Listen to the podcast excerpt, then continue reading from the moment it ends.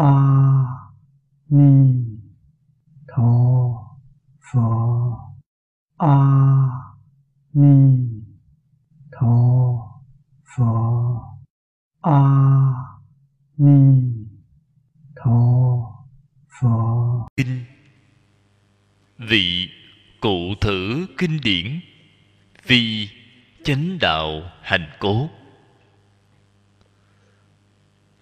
đây có một số người nghe xong kinh này. Cảm thấy hoảng sợ. Vì sao vậy? Trong kinh này vì chúng ta, thân tâm thế giới, tất cả buông xả. Không những là pháp thế gian phải buông xả, mà ngay cả phật pháp cũng phải buông xả.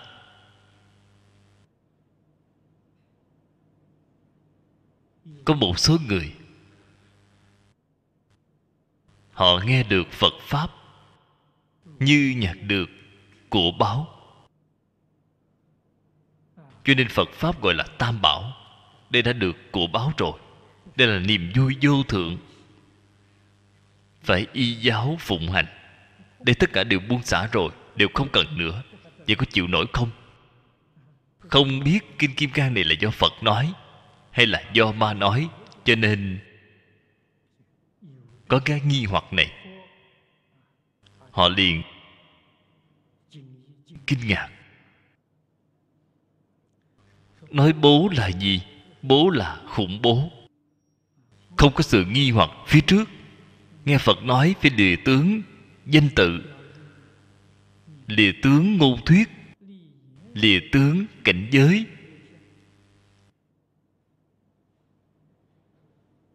Vì làm sao có thể làm được?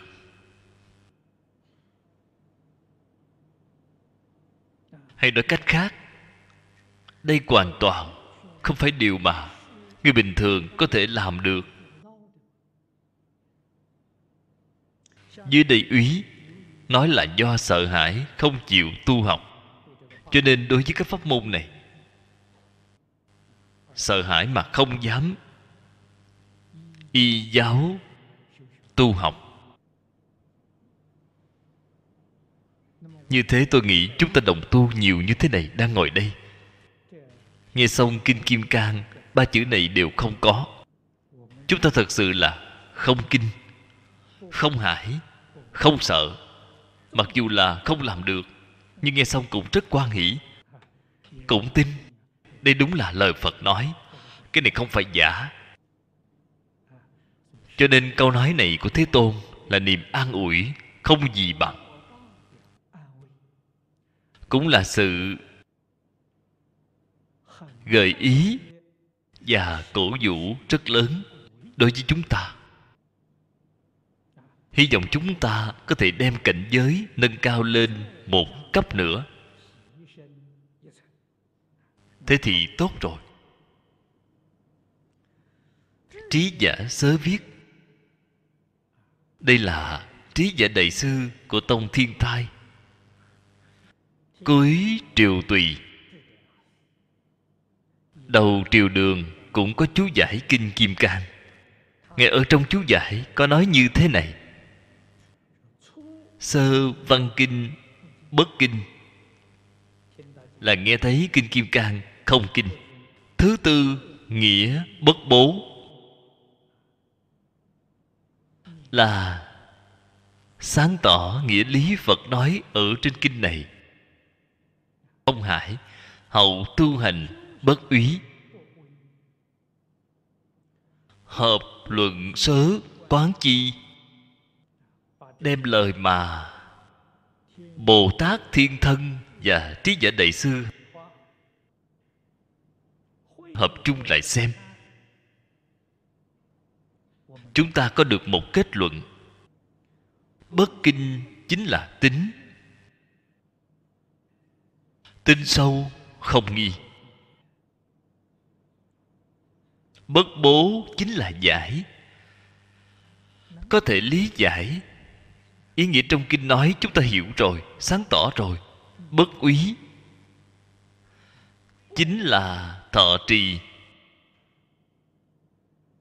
chúng ta dám làm. Cũng chính là nói, thân tâm thế giới, chúng ta dám buông xả. Tại vì sao dám buông xả vậy?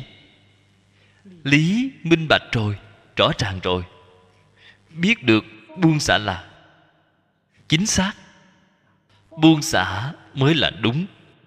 Tất cả chư phật bồ tát và thậm chí là sơ quả tiểu thừa cũng buông xả rồi. Hay nói cách khác, nếu không buông xả, quyết định không thể chứng quả. Đây là nói pháp môn chung.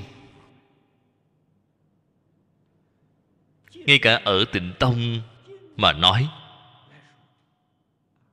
tịnh tông là cho phép chúng ta đới nghiệp giảng sanh nhưng mà bạn vẫn phải buông xả. Bạn mới có thể đi được. Nếu bạn không chịu buông xả, phật hiệu bạn niệm tốt đi nữa, cũng không thể giảng sanh.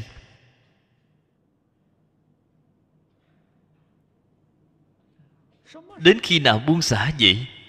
Đợi đến khi tôi giảng sanh, hãy buông xả.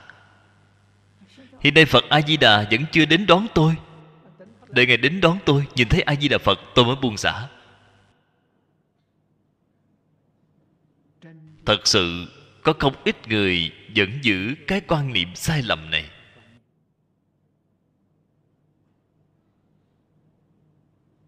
Cái quan niệm này rất nguy hiểm, rất đáng sợ. Bởi vì cái ý nghĩ này chính là chấp trước kiên cố, không chịu buông xả nói lời thành thật, đã chướng ngại a di đà phật đến tiếp dẫn rồi. Hàng ngày trong mong a di đà phật đến tiếp dẫn, đến cuối cùng phật không đến. Tại vì sao không đến vậy? Bởi vì bạn có chấp trước kiên cố.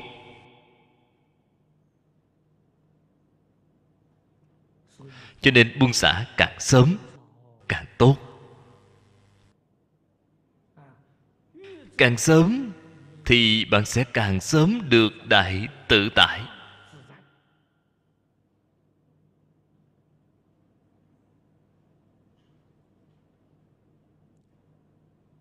Nếu bạn muốn ít phiền, ít não. Nếu muốn cai đại trí huệ. Nếu muốn được đại giải thoát. Những thứ này từ đâu mà có gì buông xả liền được ngay. Khi đạo buông xả rồi, thì khi đó liền có được.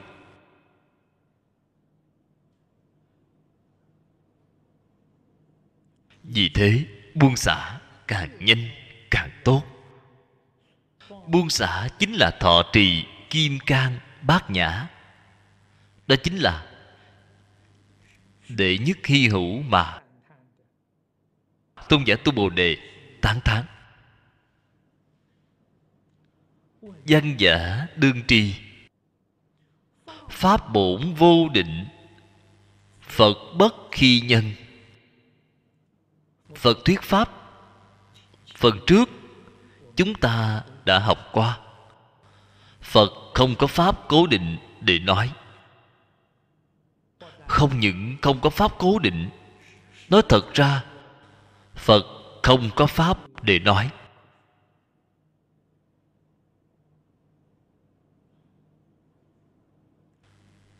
Phật bồ tát tuyệt đối không lừa dối thế nhân.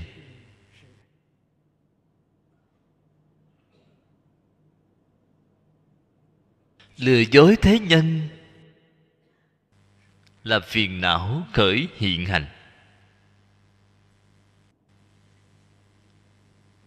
Ngay cả tu đà hoàng tiểu thừa. 88 phẩm kiến hoặc đã đoạn tận rồi. Không còn lừa dối người. Huống hồ là Như Lai. Cho nên, đối với lời phật nói có thể tin sâu. Không nghi, thì người này là có phước báo rồi. Người này đã có phước rồi. Lời phật ở trên kinh nói với chúng ta, từng câu đều là lời chân thật. Từng câu đều là lời quan trọng nhất. Còn quan trọng hơn so với lời mà trong tất cả kinh đại thừa khác nói bởi vì kinh kim cang là tổng cương lĩnh của tất cả mọi kinh đại thừa. Bên trong không có vòng vo, quanh co. Từng câu đều là thẳng thắn. Chúng ta nghe xong việc gì, phải kinh hãi, nghi sợ. Thứ kỷ đắc hữu tính giải thọ trì chi vọng nhĩ. Chữ vọng này là hy vọng. Thật sự có thể không kinh, không hải không sợ. Thì chúng ta có thể có cơ hội dần dần sáng tỏ nghĩa kinh.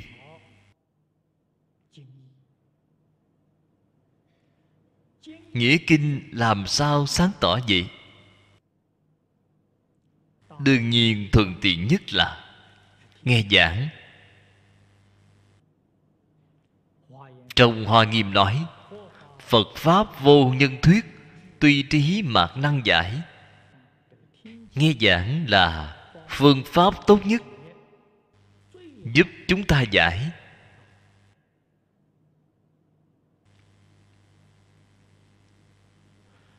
Nhưng mà thật sự muốn lý giải, nghe giảng hiểu, nghe người khác nói,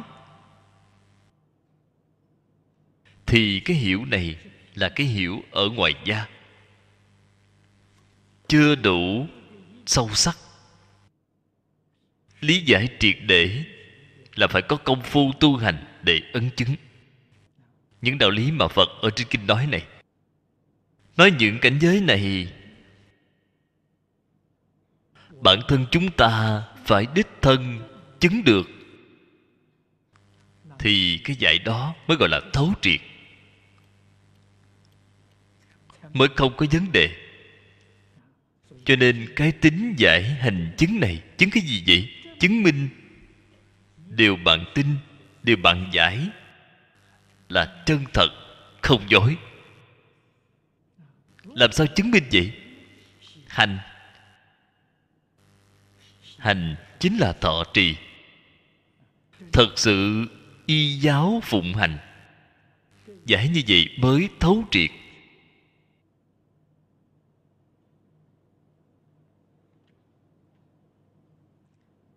Như thế, nếu muốn tính giải thọ trì thì không kinh không hải không sợ là điều kiện tiên quyết.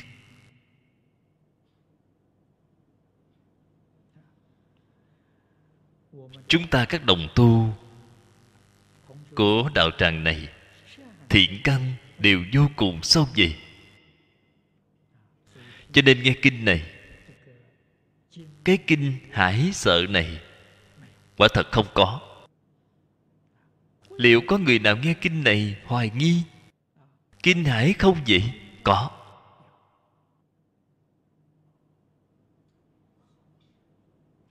Tôi đã nhìn thấy rất nhiều.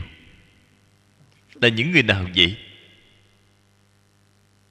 Đều là những phần tử tri thức đã tiếp nhận giáo dục cao cấp.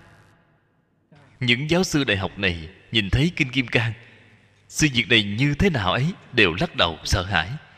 Chúng ta nghe xong trái lại, không kinh, không hãi, không sợ, thì thiện căn phước đức nhân duyên của chúng ta sâu dày hơn họ. Thực sự đã chứng minh lời phật nói, phật pháp vô nhân thuyết, tuy trí mạc năng giải, thông minh trí huệ thế gian, không cách gì lý giải được. Người thế gian là sợ buông xả bạn bảo họ buông xả, họ sợ chết khiếp. Khủng khiếp quá. Thân tâm thế giới tất cả buông xả. Họ sẽ sợ hãi. Tốt rồi, chúng ta xem tiếp đoạn kinh văn dưới đây. Hà dị cố. Tu bồ đề như lai thuyết đệ nhất ba la mật. Phi đệ nhất ba la mật thì danh đệ nhất ba la mật ở trong cái này nói như lai thuyết. Phía dưới có phi, có thị danh.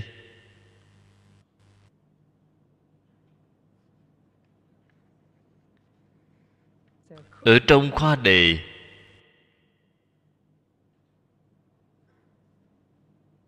làm sáng tỏ nghĩa quán hạnh lìa tướng. Đây là nói rõ đạo lý. Lìa tướng. Tại vì sao phải lìa tướng? Đoạn thứ nhất là dựa vào bát nhã để chứng minh. Bát nhã là danh tự. Phần trước vì chúng ta thọ trì. Cái thứ nhất là lìa tướng danh tự.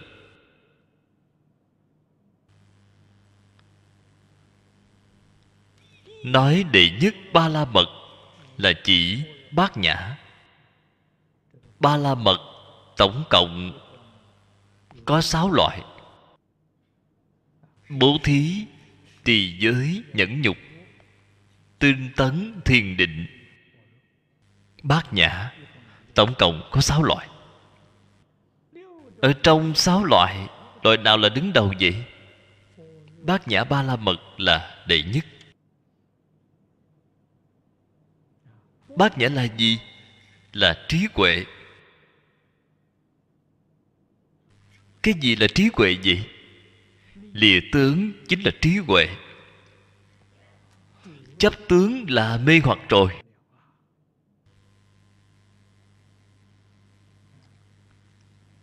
Kinh kim cang giảng đến chỗ này. Cái ý nghĩa này,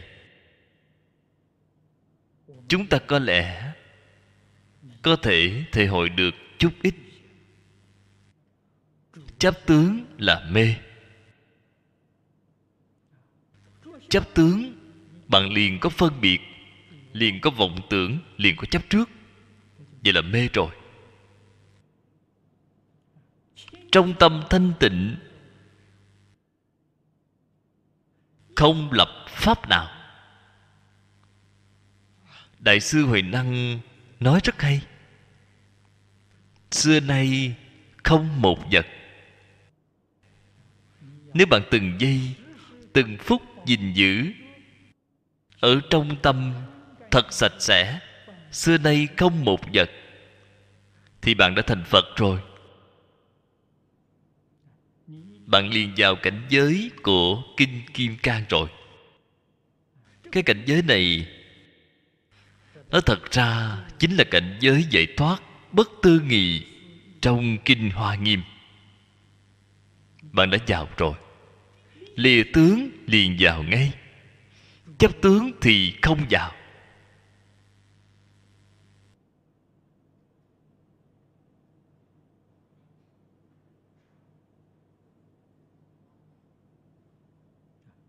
Cho nên ý nghĩa của bát nhã là cái này. Ba la mật là tiếng phạn. Dịch thành ý nghĩa của tiếng trung quốc, nghĩa là đến nơi. Công phu làm đến, viên mãn nhất rồi. Người trung quốc chúng ta gọi là đến nơi rồi. Bố thí làm được viên mãn rồi, liền gọi là bố thí ba la mật. Tỳ giới thì được viên mãn rồi. Chính là tỳ giới ba la mật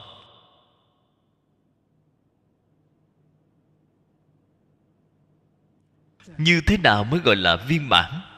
Mới gọi là đến nơi vậy? Bạn làm việc này trong tâm rất sạch sẽ, không nhiễm mấy bụi. Vậy là đến nơi rồi. Ta tu bố thí mà trong tâm nghĩ rằng ta hôm nay đã làm bao nhiêu việc tốt, giúp được bao nhiêu người, thì bằng cái này không gọi là ba la mật. Bên trong không có ba la mật, vì sao vậy? Chấp tướng tu phước. Cho nên ba la mật, ba chữ này chính là lìa tướng. Lìa tất cả tướng chính là ba la mật. Lìa tất cả tướng trì giới chính là trì giới ba la mật lìa tất cả tướng nhẫn nhục, chính là nhẫn nhục ba la mật nếu như bên trong vẫn còn tướng ngã, tướng nhân, tướng chúng sanh, tướng thọ giả, thì ba la mật là không có rồi. Như thế bạn tu bố thí, trì giới, nhẫn nhục, tinh tấn thiền định, thậm chí là bát nhã, đều không có ba la mật tu bố thí chỉ là bố thí tu trì giới chỉ là trì giới. Cái này là tu phước. Quả báo vẫn là ở trong lục đạo luân hồi. Ở trong lục đạo luân hồi hưởng phước báo mà thôi. Bạn thấy nhân gian, trên trời và thậm chí là súc sanh, quỷ thần. Người có phước báo không ít. Cái phước báo đó của họ từ đâu mà có gì chính là tu năm điều này mà chấp tướng. Thậm chí là tu bát nhã cũng là như vậy. Chấp tướng. Liền biến thành phước báo rồi. Nếu như lìa tất cả tướng, thì gọi là ba la mật. Đó mới là cứu cánh viên mãn. Bố thí một đồng, bố thí một xu nếu như trong tâm không chấp tướng, thì họ, cái phước đức này là cứu cánh viên mãn. Phước báo đó bao lớn vậy? Tận hư không khắp pháp giới. Tất cả chư phật nói cũng không thể nói ra. Tại vì sao cái vật nhỏ như vậy lại có được phước lớn như vậy? Nó dung hòa với tánh rồi. Tương dung với chân như bổn tánh. Chứ như bổn tánh, không có bờ mé.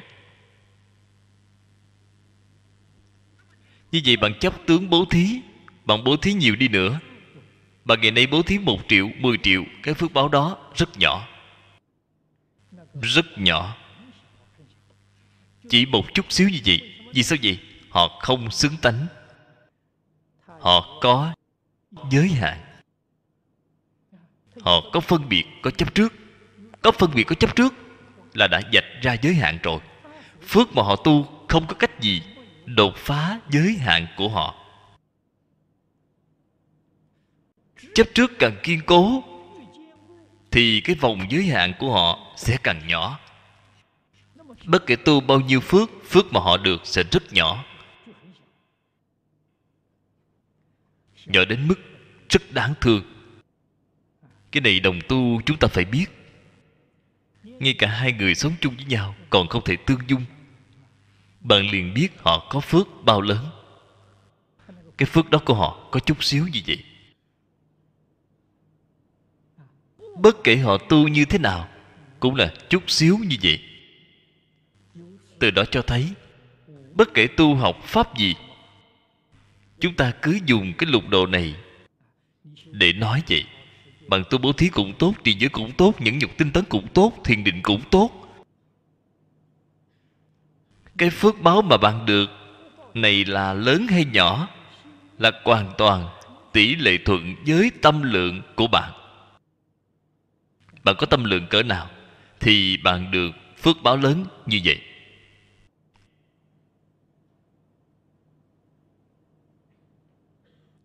Phật ở trên bản kinh dạy chúng ta lìa tất cả tướng.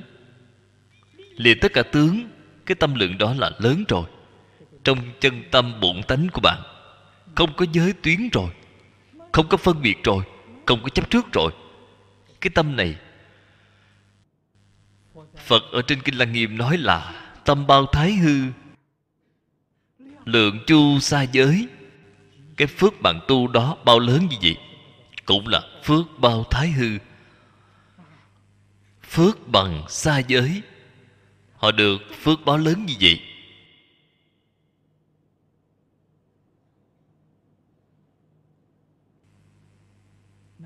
Từ đó cho thấy, phật ở trên kinh đại thừa chỉ vì chúng ta, không có gì khác là mở rộng tâm lượng mà thôi. Có niệm tâm lượng liền nhỏ, vô niệm tâm lượng liền lớn.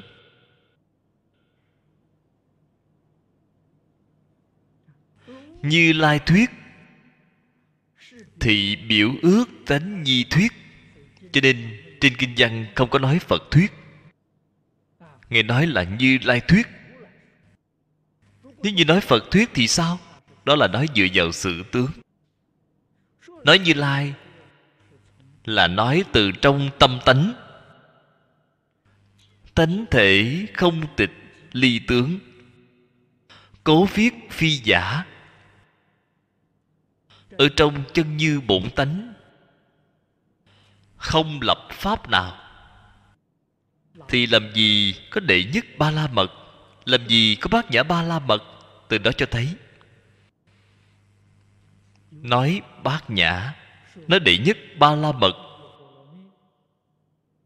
đây là giả danh. Phật là gì phương tiện thuyết pháp cho chúng ta mà khởi kiến giả thiết ra nhiều danh tướng như vậy. Danh tướng là công cụ trao đổi ý kiến của chúng ta. Nó không phải chân thật.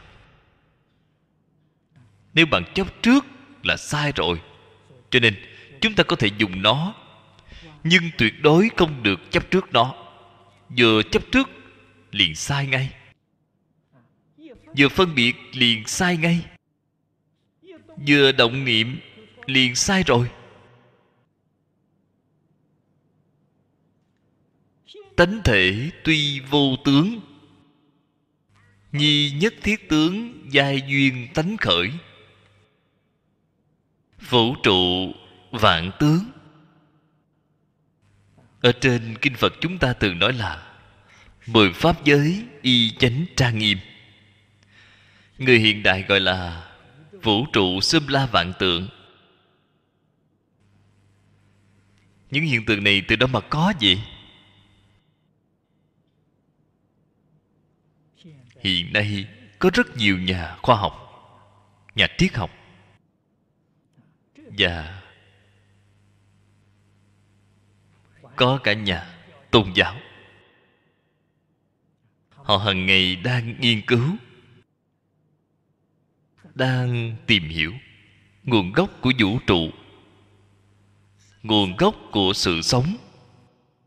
Từ đâu mà có? Họ có thể làm rõ ràng không? Đã làm mấy trăm năm rồi, đến bây giờ vẫn chưa làm rõ ràng.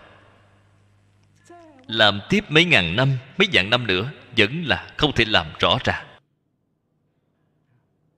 Tại vì sao họ không thể làm rõ ràng vậy? Phương pháp của họ là sai rồi. Phương pháp gì làm sai vậy? Họ dùng tâm ý thức để nghiên cứu.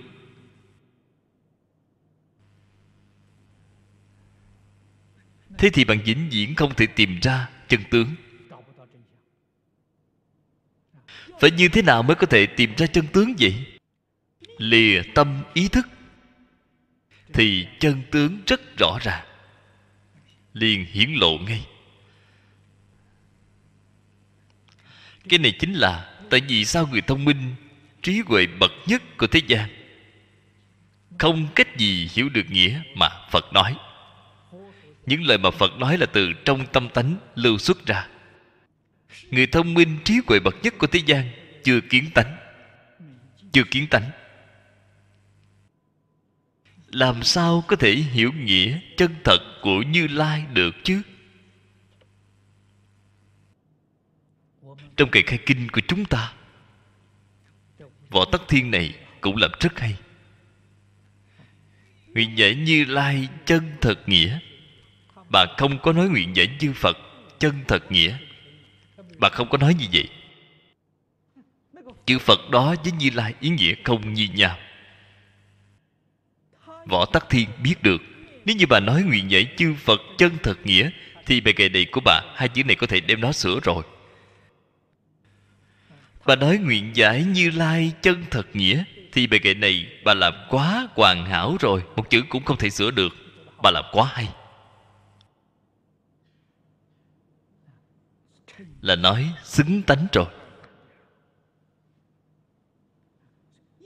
Tất cả dạng tượng đều là do nhân duyên sanh. Ở trong pháp do nhân duyên sanh, cái đầu tiên là dựa vào chân như bổn tánh. Nếu như các vị học qua duy thức duy thức nghiên cứu rất tỉ mỉ, bạn thấy ở trong duy thức nói cửu duyên sanh pháp. Đây là nói thô. Kinh hoa nghiêm nói là vô lượng nhân duyên pháp tướng tông đem vô lượng nhân duyên quy nạp. Quy nạp thành chín loại lớn, gọi là cửu duyên sanh pháp. Cửu duyên, cái đầu tiên là bản tánh. Là liệt khỏi bản tánh thì không có gì cả. Bổn tánh có thể hiện tướng. Thức có thể kiến, hiện tướng biến đổi. Cho nên duy tâm sở hiện, duy thức sở biến tại vì sao lại có mười pháp giới gì mười pháp giới là duy thức sở biến. Nếu như thức không có, chỉ có tâm thôi, thì pháp giới mà tâm hiện ra đó là, gọi là nhất chân pháp giới. Bên trong đó không có biến đổi. Một pháp giới là có biến đổi. Đang ở đó biến đổi theo từng sắc na. Cho nên, tất cả tướng đều duyên tánh khởi. Khởi là sanh khởi. Đều là nương vào chân như bổn tánh mà hiện khởi. Thử đệ nhất ba la mật, diệt thị duyên tánh nhi khởi. Tất cả danh từ pháp tướng mà phật nói đều là pháp do duyên sanh, đều là nương vào tánh mà khởi. Cho nên nói thị danh cái thị danh đệ nhất ba la mật này, thị danh là nói cái ý nghĩa này. Minh kỳ tướng bất ly tánh. Tướng không những không lìa tánh, vẫn phải hồi quy về tánh. Chúng ta ngày nay đối với cái tướng không lìa tánh này không biết, không hiểu cái sự việc này. Đây là mê.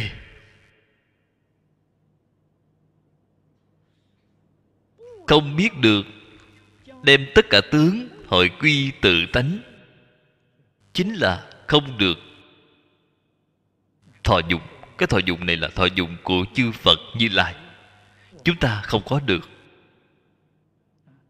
Sự thọ dụng của họ chính là trong kinh thường nói, pháp thân bát nhã giải thoát. Pháp thân bát nhã giải thoát, chúng ta không có được tại sao không có được vậy? Không biết đem tất cả pháp tướng hội quy tự tánh. Đến khi nào bạn có thể đem pháp tướng hội quy tự tánh, bạn liền được thọ dụng ngay. Làm sao quy tánh vậy?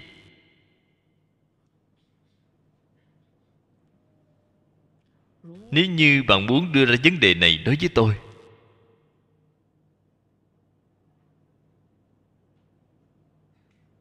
thì tôi phải hỏi ngược lại bạn một câu. Chúng ta ở cái giảng đường này đã giảng kinh không ít ngày, mỗi năm đều đến giảng một vài lần.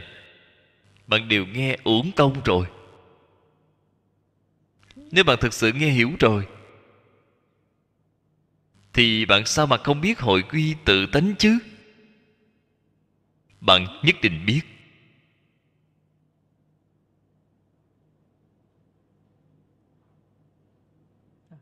Đúng là kinh kim cang từ đầu đến cuối, phật cũng dạy chúng ta.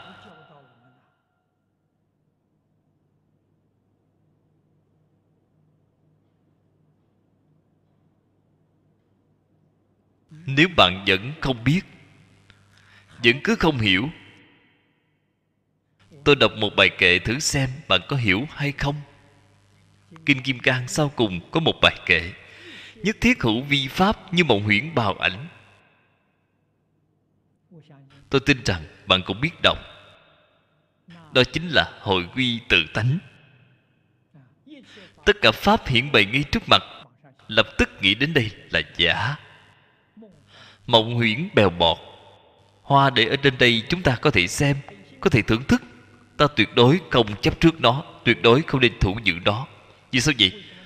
Không nghe nơi thể, hoàn toàn không thể được. Đó chính là tự tánh tự tánh là gì vậy? Tự tánh là không tánh.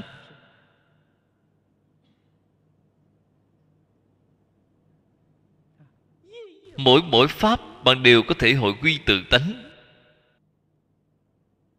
Thì phiền não của bạn không còn nữa. Phiền não từ đâu mà có vậy? Không biết hội quy tự tánh. Cho nên mới sanh phiền não. Vọng tưởng từ đó mà có vậy? Là không biết tất cả hiện tượng, là do tự tánh biến hiện ra. Mới liền khởi vọng tưởng rồi. Biết được tất cả pháp là do tâm tánh của mình biến hiện ra, thì còn vọng tưởng gì nữa chứ? Không còn vọng tưởng gì nữa cả. Tâm liền thanh tịnh ngay. Biết được tất cả pháp không nghe nơi thể, hoàn toàn không thể được. Thì phiền não không còn, cũng không còn chấp trước. Bất cứ cái gì bạn có được cũng không quan hỷ, mất đi cũng không bị đau lòng. Vì sao vậy không nghe nơi thể. Có gì để mà quan hỷ chứ?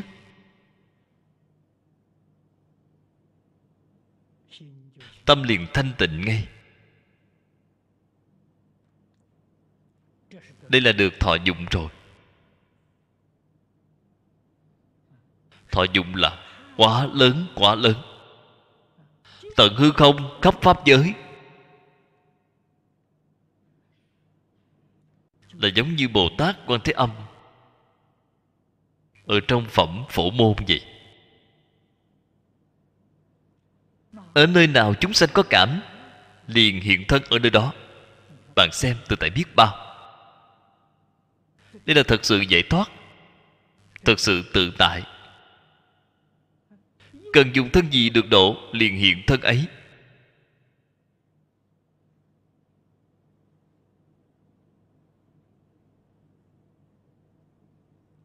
Có không ít người ở trong tâm thường hay hoài nghi. Bồ tát quan âm là nam hay là nữ?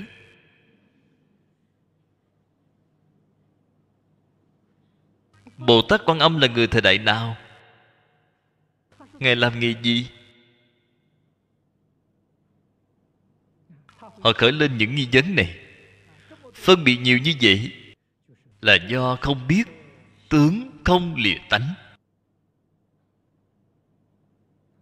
Bồ tát quan âm đâu có tướng? Không có tướng mới có thể hiện tất cả tướng chúng sanh chúng ta, tại vì sao không thể hiện hai tướng vậy? Chấp trước cái tướng này chính là ta, cho nên mới không thể hiện ra cái tướng thứ hai được. Nếu như không chấp trước cái tướng này là ta, thì có thể biến ra rất nhiều tướng rồi. Tất cả mọi gốc bệnh đều là do phân biệt, chấp trước. Cho nên phân biệt chấp trước là đại bệnh phạm phu, tại vì sao lại có lục đạo luân hồi gì chỉ là bởi vì bạn có chấp trước phân biệt kiên cố. Cho nên bạn không có cách gì thoát khỏi lục đạo luân hồi.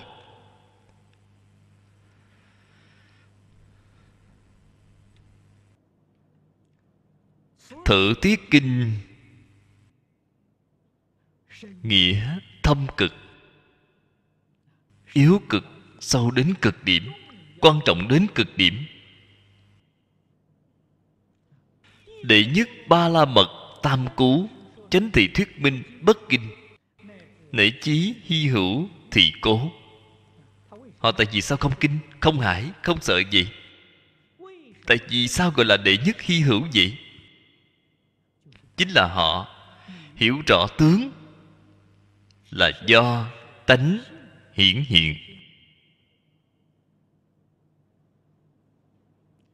Tánh tướng nhất như, tánh tướng một thể. Hóa ra tướng chính là tánh.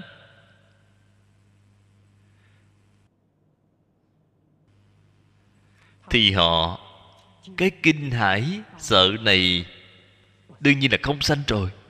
Tuyệt đối sẽ không có hiện tượng này xảy ra. Một cách rất tự nhiên, liền trở thành đệ nhất hy hữu bởi vì phàm phu không làm được. Nhị thừa không làm được, bồ tát quyền giáo không làm được.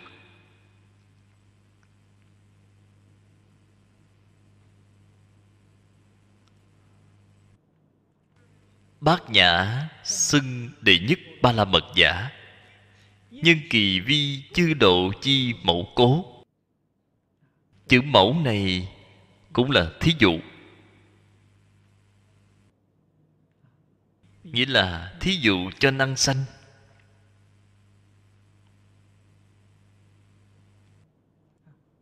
Chư độ nhân hữu bát nhã tại nội giai xưng ba la mật. Chư độ là nói năm độ phía trước. Bố thí, bởi vì có bát nhã, cho nên bố thí chính là ba la mật. Bát nhã là gì vậy? Các vị phải nhớ kỹ? Là lìa tướng. Phần trước, phật dạy cho chúng ta có cái tổng cương lĩnh. Cần nhớ kỹ, ưng vô sở trụ nhi sanh kỳ tâm. Ưng vô sở trụ chính là bát nhã. Nhi sanh kỳ tâm, xin cái tâm gì vậy? Bố thí. Nên không có chỗ trụ mà làm việc bố thí. Cái bố thí đó chính là ba la mật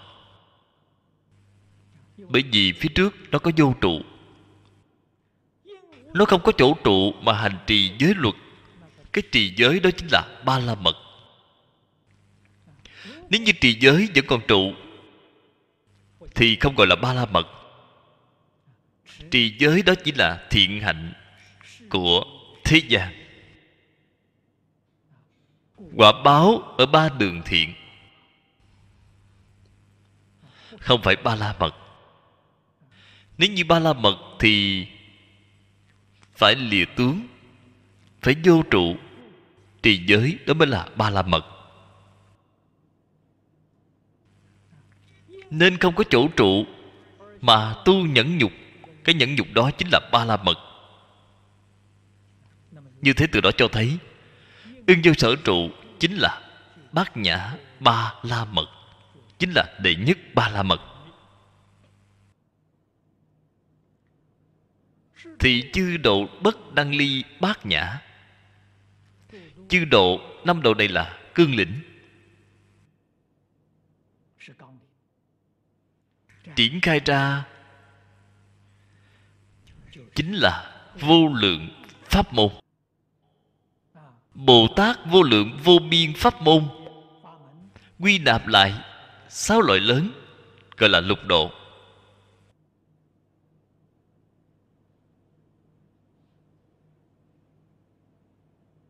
Từ đó cho thấy, tất cả pháp đều không nên chấp tướng.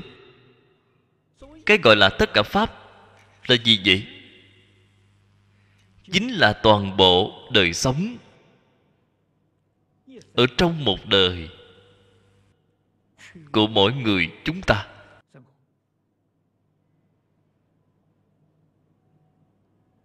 Cái cách nói này của tôi, mọi người dễ hiểu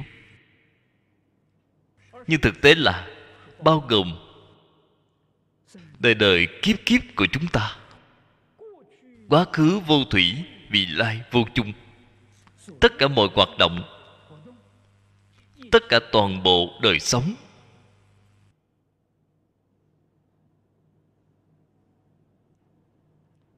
nói ở bồ tát, gọi là dạng hạnh bồ tát, dạng hạnh quy nạp thành lục độ hiểu rõ cái ý nghĩa này mới biết được ở trong đời sống thường ngày tu như thế nào. Tu phải nắm được cương lĩnh. Cái gì là tổng cương lĩnh vậy? Bát nhã ba la mật là tổng cương lĩnh. Ở trong đời sống thường ngày, từng ly từng tí, phải học vô trụ. Phải học không chấp tướng. Thế thì đúng rồi. Hơi có một chút xíu phân biệt chấp trước thì sai rồi. Đó không phải là học phật rồi. Đó là tu một chút thiện pháp ở trong thế gian. Chút thiện pháp này là chân thiện hay là giả thiện?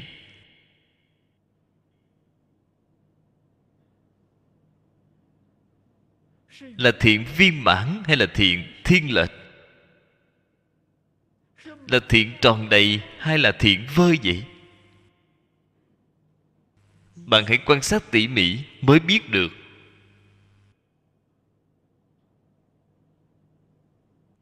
Thế gian có biết bao nhiêu người đem thiện giả cho là thiện thật? Tu thiện giả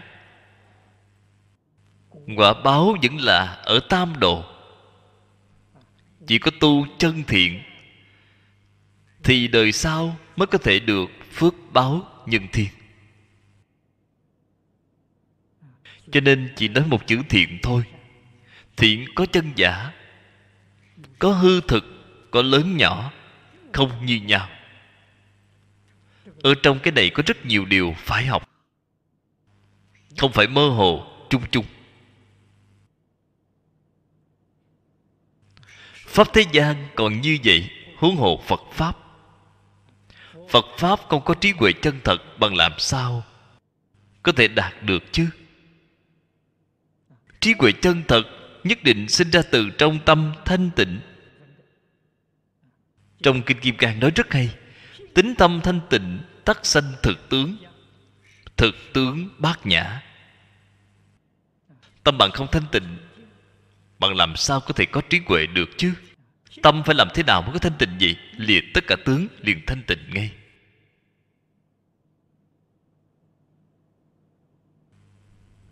Còn một mảy may chưa lìa khỏi, thì cái tâm đó của bạn là không thanh tịnh. Không thanh tịnh, bạn liền tạo nghiệp. Bạn liền bị đọa lạc.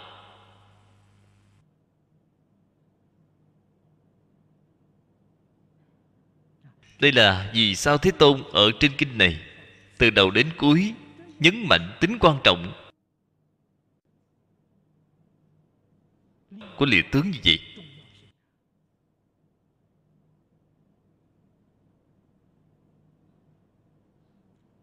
Thị chư độ bất năng ly bát nhã bát nhã diệt bất năng ly chư độ, nhi biệt hữu tồn tại.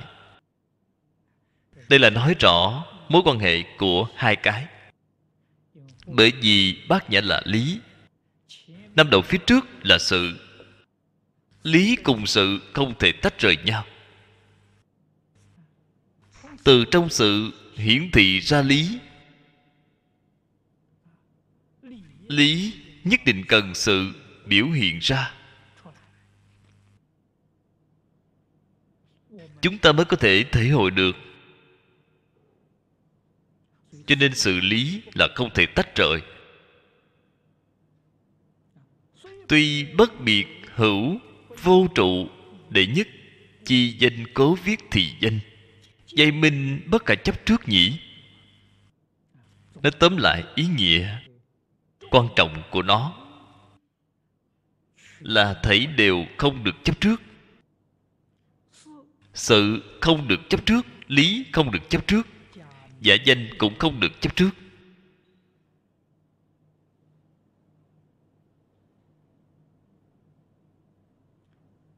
Người học đạo.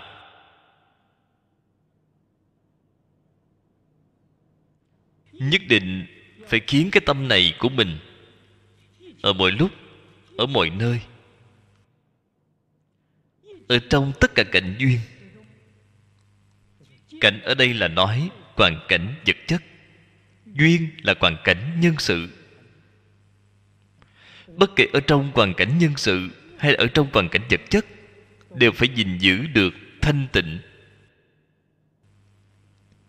Thì người này gọi là dụng công thực sự. Người này là người học phật chân chánh. Có thể không câu nệ hình thức.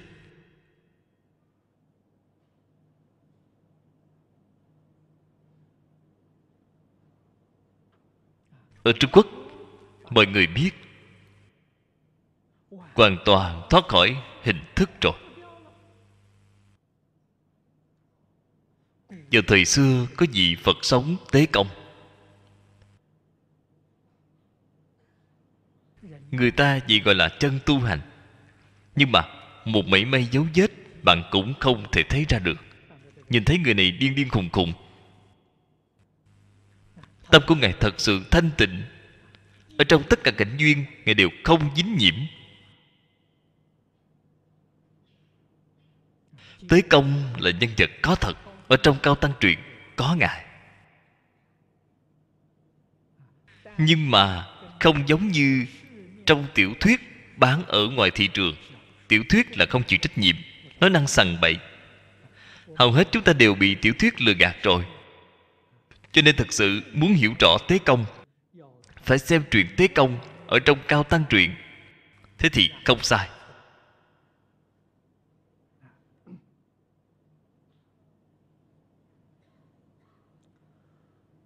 Phật sở thuyết pháp, vô hữu nhất pháp năng ly bát nhã. Câu này là tổng cương lĩnh, tổng nguyên tắc. 49 năm thuyết pháp của Thế Tôn.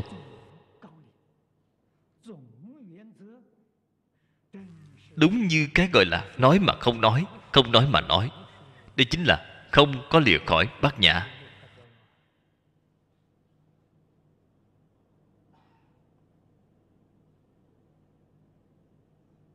49 năm nói với chúng ta quá nhiều quá nhiều.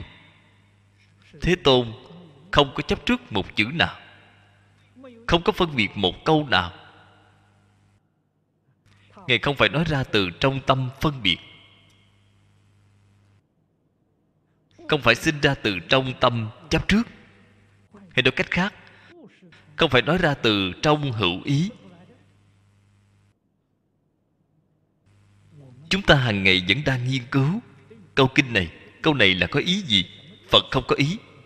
Bạn nghiên cứu cái gì chứ? Ý nghĩa mà bạn nghiên cứu đều là ý của bạn, không phải ý của phật. Phật không có ý. Cái này là chỗ khó hiểu của kinh phật. Chính bởi vì nó không có ý, cho nên khi phật nói ra, mỗi câu mỗi chữ đều hàm chứa vô lượng nghĩa. Nếu bạn có ý, thì chỉ có một ý nghĩa, không thể biến thành ý nghĩa thứ hai bạn xem văn chương của người thế gian viết. Nó chỉ là có một ý nghĩa, không thể làm cách giải thích thứ hai. Cách nói đó là cách nói chết cứng. Nói chết rồi. Phật không có ý, cho nên tất cả kinh của phật, bạn xem tại đức xưa nay làm chú giải. Một trăm người chú là một trăm cách nói khác nhau. Tại vì sao có nhiều cách nói khác như vậy? Bởi vì nó có vô lượng nghĩa. Là bản thân chúng ta đọc kinh. Trí huệ của chúng ta chưa có khai. Công phu chưa đến nơi. Vì thế, ta đọc tụng, tiến triển rất chậm. Nhưng mà, tích lũy cái thời gian này, mỗi năm mỗi năm làm cuộc so sánh bạn nhất định sẽ phát hiện. Cùng đọc một bộ kinh kim cang này. Năm trước, đọc với năm nay đọc là khác nhau.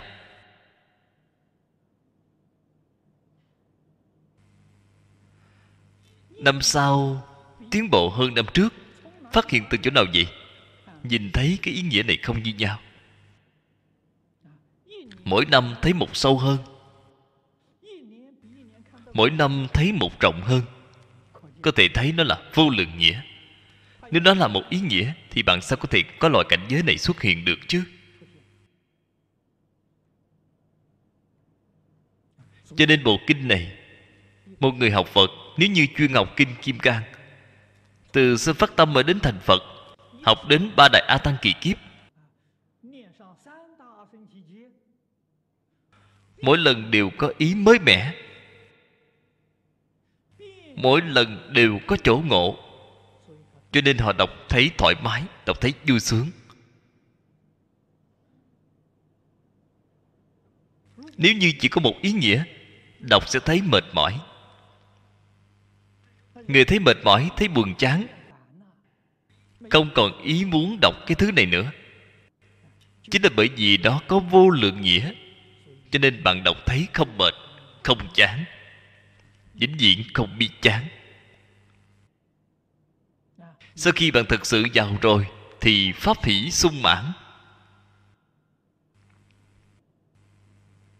Khi bạn đang làm việc, cảm giác thấy rất mệt mỏi, mệt rồi. Kinh kim cang bạn đọc qua một lần tinh thần liền hồi phục ngay, thế lực liền hồi phục ngay. Đây là thật, không phải là giả.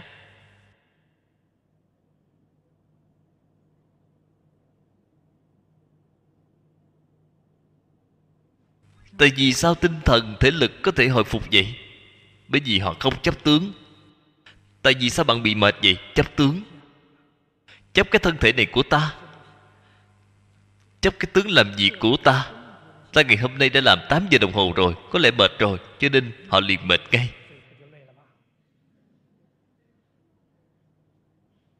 Không tướng ngã, không tướng nhân. Ta cũng không có, người cũng không có, công việc cũng không có ngày hôm nay làm đến tối, họ làm sao có thể mệt được chứ? Không. cho nên bộ kinh này, một số người học phật, nếu như chuyên học kinh kim cang, từ sơ phát tâm mới đến thành phật, học đến ba đại a tăng kỳ kiếp, mỗi lần đều có ý mới mẻ, mỗi lần đều có chỗ ngộ. Cho nên họ đọc thấy thoải mái, đọc thấy vui sướng. Nếu như chỉ có một ý nghĩa đọc sẽ thấy mệt mỏi. Người thấy mệt mỏi, thấy buồn chán, không còn ý muốn đọc cái thứ này. Chính là bởi vì nó có vô lượng nghĩa, cho nên bạn đọc thấy không mệt, không chán. Vĩnh viễn cũng không biết chán. Sau khi bạn thực sự giàu rồi, thì pháp hỷ sung mãn. Khi bạn đang làm việc, cảm thấy mệt mỏi. Kinh kim cang, bạn đọc một lần, tinh thần liền hồi phục ngay. Thể lực liền hồi phục ngay. Đây là thật, không phải là giả.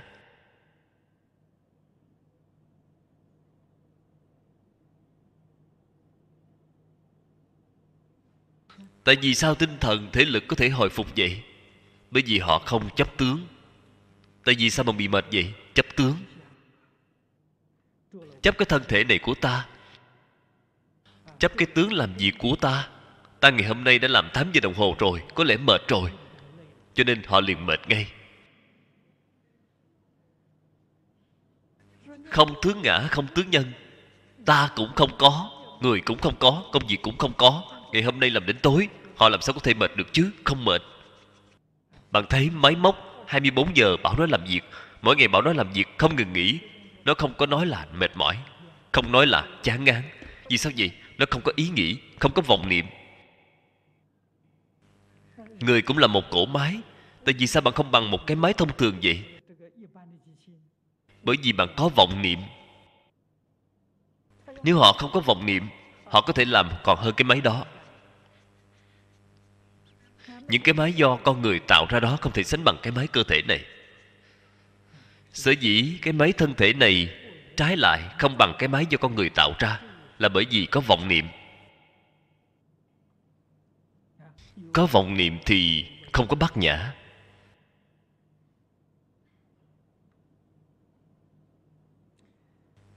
Tắc bồ tát đạo, bồ tát hạnh. Trên kinh này nói đạo phần lớn là chỉ giữ tâm. Bồ tát đạo chính là tâm bồ tát bồ tát hạnh chính là hành vi của bồ tát ngũ đức, tam phước, lục hòa, tam học, lục độ, thập nguyện. Đây là khi tịnh tông học hỏi chúng ta. Thành lập chúng ta đề xướng yếu lĩnh. Tu hành.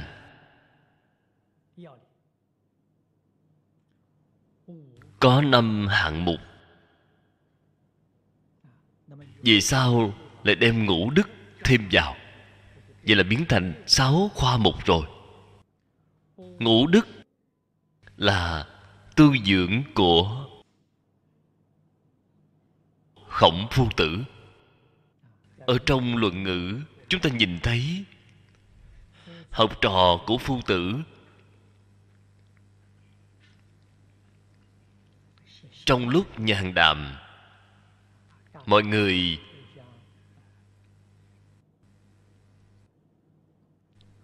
bình luận với nhau, thầy của chúng ta có những đức hạnh nào? Kết quả các học trò đều công nhận thầy có năm loại đức hạnh tốt ôn lương cung kiệm nhượng. Thầy rất ôn hòa khoan hậu cung kính. Bất luận đối với người, với việc, với vật đều cung kính. Tiết kiệm. Ở trong đời sống thường ngày, một chút cũng không lãng phí. Đời sống của phu tử rất tiết kiệm lương thiện. Tâm địa vô cùng lương thiện. Nhường nhịn.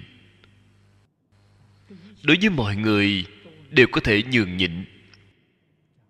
Ôn lương cung kiệm nhượng. Phu tử có năm đức. Thánh nhân thế gian đều có đủ năm loại đức hạnh này.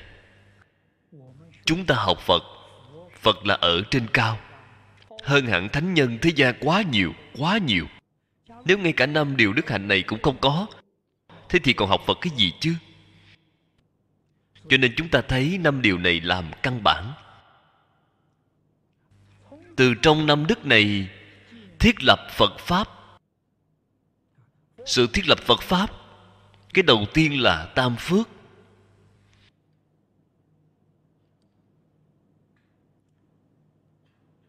Cái mà trong kinh phật quán vô đường thọ nói. Điều thứ nhất, hiếu dưỡng phụ mẫu, phụng sự sư trưởng, từ tâm bất sát, tu thập thiền nghiệp. Đây là điều thứ nhất. Điều thứ hai, thọ trì tam quy, cụ túc chúng giới bất phạm uy nghi điều thứ ba. Phát bồ đề tâm, thâm tính nhân quả, độc tụng đại thừa, khuyến tấn hành giả. Đây gọi là tam phước, tịnh nghiệp tam phước. Thế tôn, ở phần kết thúc ba điều này, đã nói một câu vô cùng quan trọng. Ngài nói ba điều này là tịnh nghiệp chánh nhân của ba đời chư phật. Câu nói này rất quan trọng. Ba đời là quá khứ, hiện tại, vị lai. Ba đời tất cả chư phật này, họ tu hành như thế nào thành phật vậy? Ba điều này là chánh nhân của họ. Như thế từ đó cho thấy, ba đời chư phật tuyệt đối không phải tu một pháp môn mà thành phật.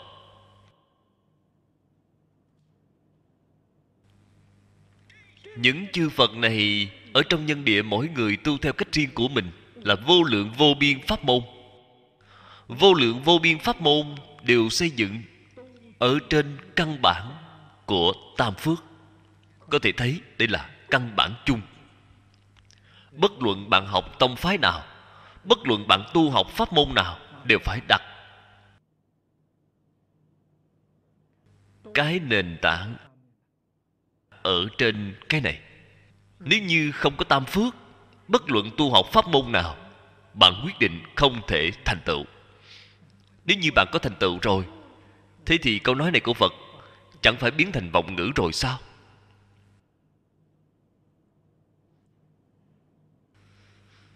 Như thế từ đó cho thấy tam phước này quan trọng.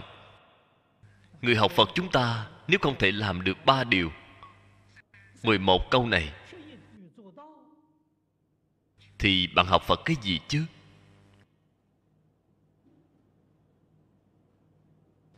Niệm phật có thể giảng sanh không? Chưa chắc. Người niệm phật không thể giảng sanh quá nhiều quá nhiều rồi. Hỏi gì sao không thể giảng sanh gì cái nền tảng này chưa làm tốt. Không có tu từ trên căn bản. Giống như xây nhà vậy, đây là xây nền móng. Họ không có xây nền móng, cho nên nhà họ không thể xây được. Xây chưa được một nửa là ngã đổ rồi. Đây chính là tại sao rất nhiều người niệm phật, niệm cả đời mà không thể giảng sanh. Vì thế, cái tam phước này phải chú ý cho thật kỹ. Cái này, trước đây tôi dùng chuyên đề giảng qua rồi. Dường như có băng ghi âm. Đề mục chính là tịnh nghiệp tam phước. Vô cùng vô cùng quan trọng. Học phật bắt đầu đâu vậy bắt đầu từ đây. Lục hòa là lục hòa kính. Đây là phật nói với chúng ta. Người sống ở thế gian không thể tách rời đoàn thể để sống độc lập. Cũng chính là người không thể tách rời xã hội, không thể tách rời đại chúng. Chúng ta sống mọi nhu cầu đều phải nương vào đại chúng. Đồ chúng ta mặc, ăn, dùng tất cả đều phải dựa vào rất nhiều người cúng dường không thể tách rời đại chúng thì phải chung sống với đại chúng. Phải chung sống như thế nào vậy? Phật dạy cho chúng ta sáu điều này. Sáu điều này là giới điều cơ bản chung sống với đại chúng.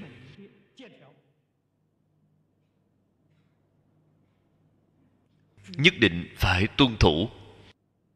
Không tuân thủ thì không phải đệ tử phật. Học phật có rất nhiều người là đệ tử phật giả không phải thật. Những người nào là giả vậy? Tam phước lục hòa không làm được chính là giả. Là không phải đệ tử phật thật. Đệ tử phật thật nhất định sẽ đem đó làm được. Thật sự là y giáo phụng hành. Điều thứ nhất chính là kiến hòa đồng giải người hiện đại chúng ta thường nói là xây dựng sự đồng thuận. Cũng chính là nói cách nhìn, cách nghĩ của mọi người chúng ta. Đối với việc, đối với người phải gần như nhau. Càng gần giống, càng tốt. Bởi vì gần giống rồi thì không có tranh chấp. Ý kiến của chúng ta là như nhau rồi. Người chung sống với người, đây là điều quan trọng nhất. Tất cả mọi rắc rối. Thậm chí là phát triển đến chiến tranh. Bạn muốn hỏi nguyên nhân gì? Kiến giải không như nhau, ý kiến không như nhau. Cái này vô cùng vô cùng quan trọng. Kiến giải tư tưởng không như nhau, miễn cưỡng ở chung với nhau.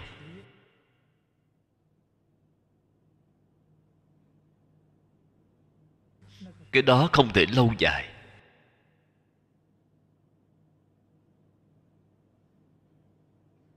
Ở trong cái đó có vấn đề. Giới luật nghiêm như thế nào đi nữa? Chỉ là khống chế ở bề ngoài. Một khi không thể khống chế được, liền bùng nổ. Vấn đề liền xảy ra ngay.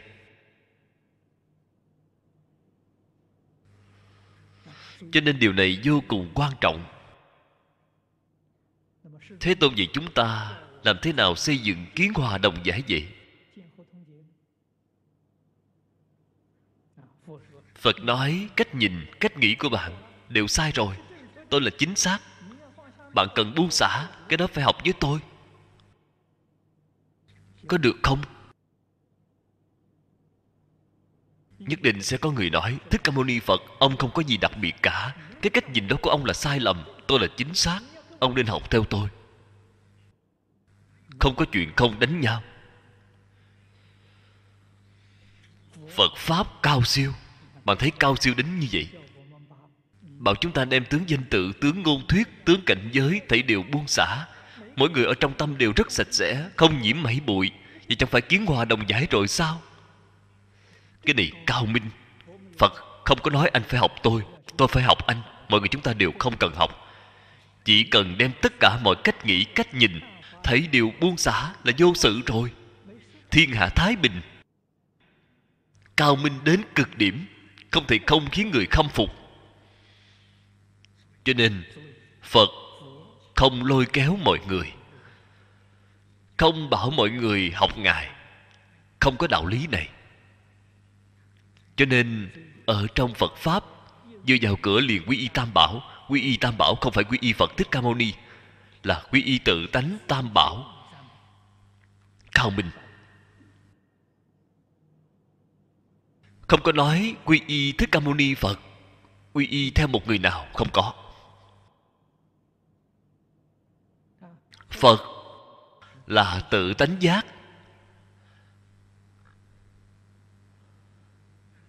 Chữ quy y này, quy là quay đầu, y là nương tựa. Quay đầu từ đâu vậy? Trước đây đều mê hoặc điên đảo. Từ trong mê hoặc điên đảo quay trở lại, từ nay vì sao nương tựa giác ngộ, không mê nữa đây gọi là quy y phật. Là từ tánh giác của bạn, không phải là bảo bạn quy y thích ca mâu ni phật. Cho nên lời ngài nói ra khiến bạn không còn gì để nói. Thật sự chúng ta tâm phục, khẩu phục.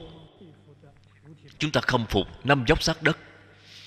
Quy y pháp pháp cũng không phải kinh điển. Phật không có nói, pháp tôi là, đều là chính xác. Các bạn nghĩ đều là sai lầm. Phật không có nói như vậy. Phật bảo bạn quy y tự tánh chánh. Chánh tri, chánh kiến là vốn dĩ đầy đủ ở trong bổn tánh của tất cả chúng sanh không phải từ bên ngoài đến.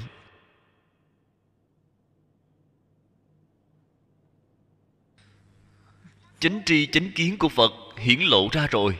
Tại vì sao hiển lộ ra được vậy? Bởi vì tất cả chướng ngại, ngài buông xả rồi. Chánh tri, chánh kiến của chúng sanh, tại vì sao không thể hiển lộ ra vậy? Bởi vì các bạn có phiền não, lo buồn, bận tâm bạn không buông xả.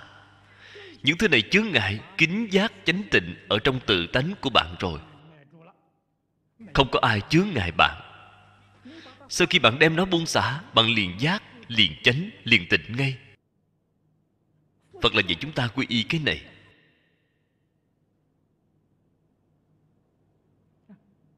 Quy y tăng, ý nghĩa của tăng là thanh tịnh. Chúng ta thường nói, người xuất gia, sáu căn thanh tịnh, không nhiễm mảy bụi, là lấy cái ý nghĩa này, lấy cái thân tâm thanh tịnh của bản thân chúng ta ở trong tất cả thuận nghịch cảnh đều là không nhiễm mảy bụi.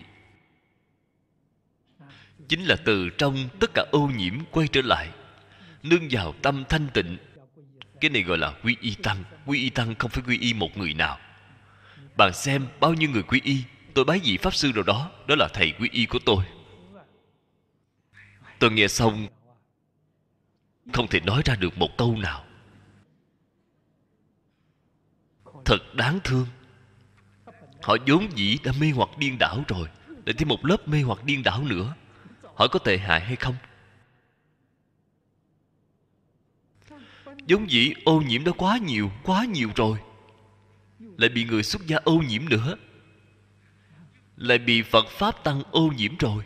Bạn nói có tệ hại hay không? Cho nên chư phật nhìn thấy cái hình ảnh này đều lắc đầu thở dài. Các bạn hoàn toàn hiểu sai pháp của tôi rồi cái kệ khai kinh này nên sửa đổi rồi. Ngộ giải như lai chân thật nghĩa. Đã hiểu sai nghĩa chân thật của như lai rồi. Vậy khiến phật đều kêu la oan uổng quá. Cho nên mọi người nhất định cần hiểu rõ chân tướng sự thật. Chúng ta mới được thọ dụng chân thật của phật pháp. Cái mà trong phật pháp dạy cho chúng ta là phá mê khai ngộ, lìa khổ được vui. Không một mảy may giả dối bạn ở trên đây hạ một phần công phu thì bạn liền được một phần thọ dụng. Bạn hạ hai phần công phu thì bạn được hai phần thọ dụng. Vô cùng hiện thực.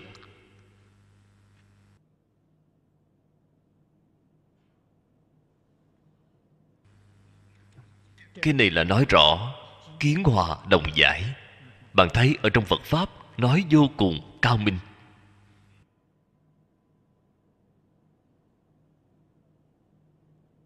Lục hòa, cái thứ hai là giới hòa đồng tu. Ở trong lục hòa nói giới giới ở trong lục độ nói giới đều là giới nghĩa rộng, không phải giới nghĩa hẹp. Như thế chúng ta năm giới, mười giới, giống như giới tỳ kheo, giới tỳ kheo ni, cái này đều là giới nghĩa hẹp. Nó còn một cái giới điều. Giới ở trong lục độ cùng giới ở trong lục hòa nói là nghĩa rộng ý nghĩa của nghĩa rộng chính là tuân thủ pháp luật. Không những giới điều phật nói với chúng ta chúng ta phải biết tuân thủ. Giáo huấn ở trong tất cả kinh điển của phật đều là giới, giáo giới. Chúng ta đều phải tuân thủ. Ngoài lời phật dạy ra, vừa rồi mới nói chúng ta không thể tách rời xã hội, không thể tách rời nhân quần. Xã hội có tổ chức. Ở trong tổ chức có quốc gia quốc gia có hiến pháp, có pháp luật. Chúng ta cũng phải tuân thủ. Đó đều là trì giới, ở trong phạm vi trì giới. Mỗi địa phương có luật lệ riêng của nó.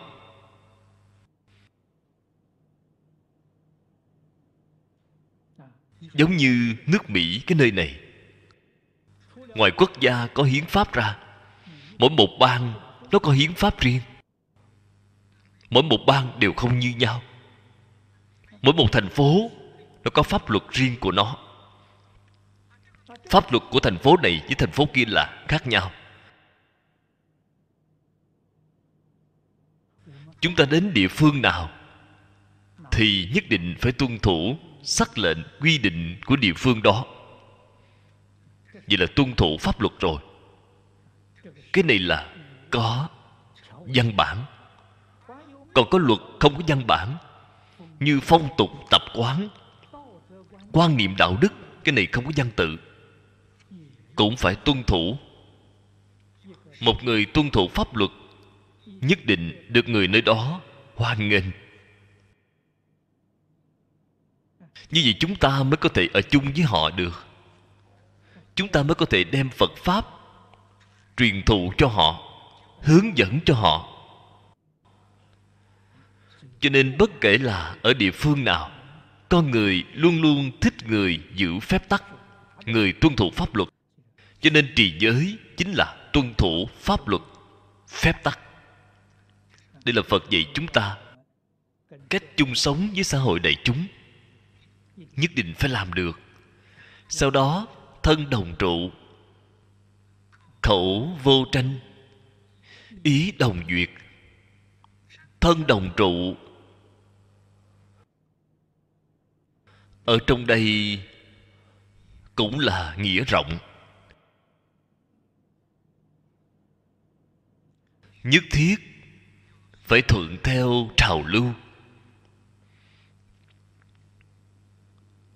Như vậy mới đồng trụ.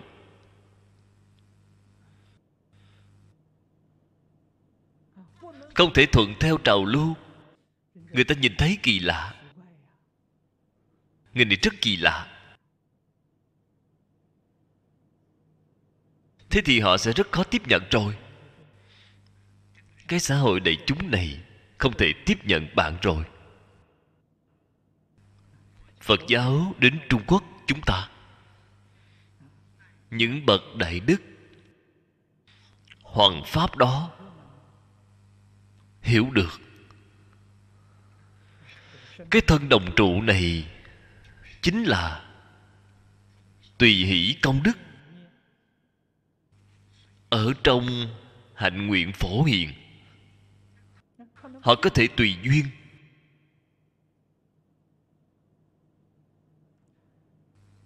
Trang phục của ấn độ mặc không giống như trang phục của chúng ta. Đến trung quốc rồi họ đem trang phục ấn độ thay đổi đổi thành trang phục trung quốc. Người trung quốc chúng ta vì nhìn thấy rất thích.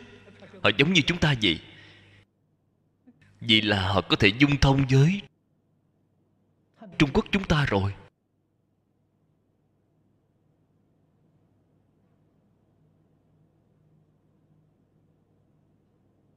Như thế cho đến kiến trúc xây đạo tràng. Đạo tràng ấn độ cái hình dạng đó khác với trung quốc. Họ không có xây dựng theo kiểu dáng của ấn độ.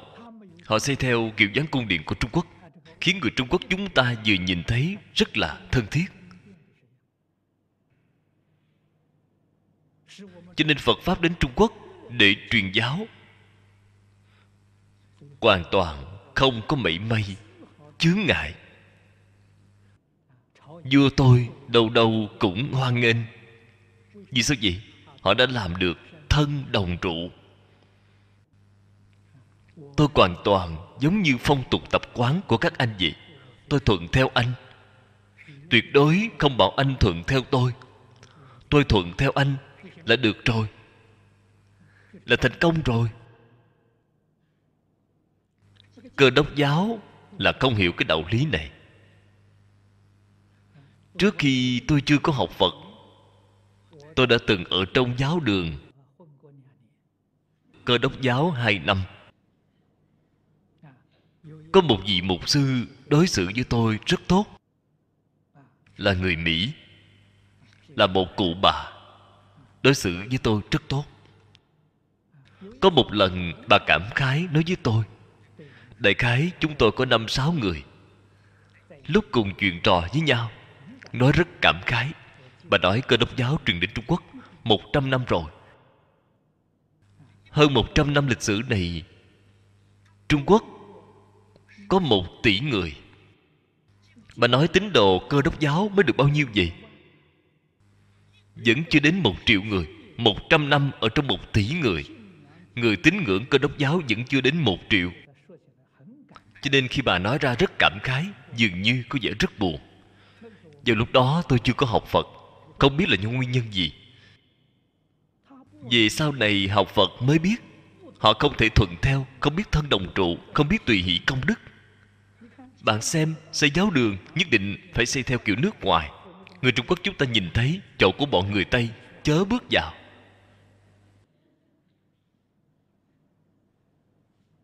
Là họ không biết hằng thuận chúng sanh tùy hỷ công đức. Họ không biết. Phật giáo vừa đến nơi liền hằng thuận chúng sanh tùy hỷ công đức nó giới hạn hoàn toàn không có. Cho nên cũng vậy, chúng tôi ngày nay đến nước mỹ cũng rất cảm khái.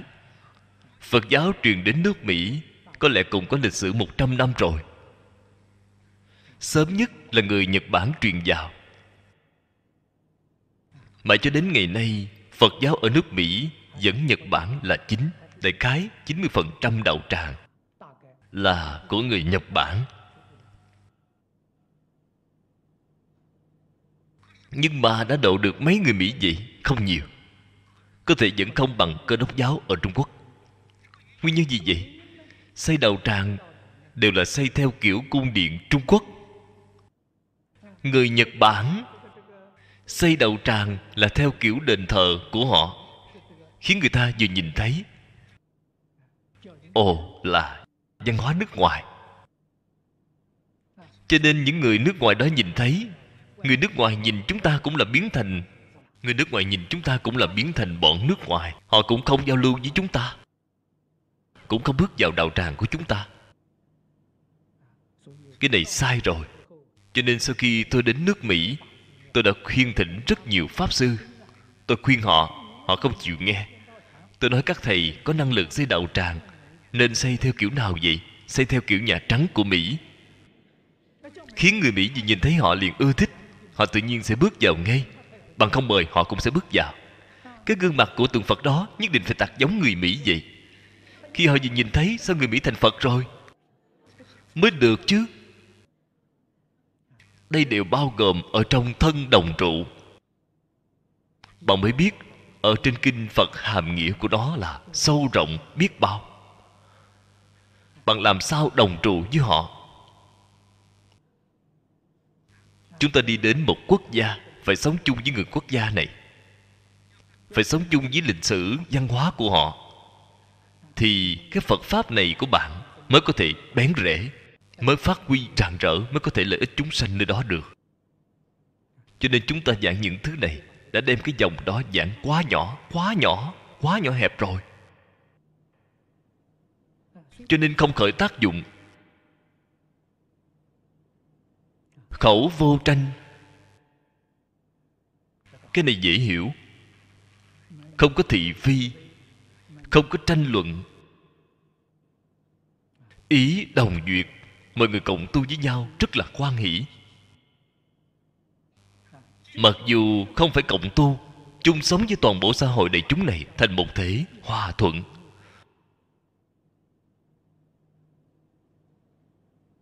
Mới có thể ảnh hưởng những nơi này. Mới có thể thay đổi dần dần những phong tục tập quán cũ.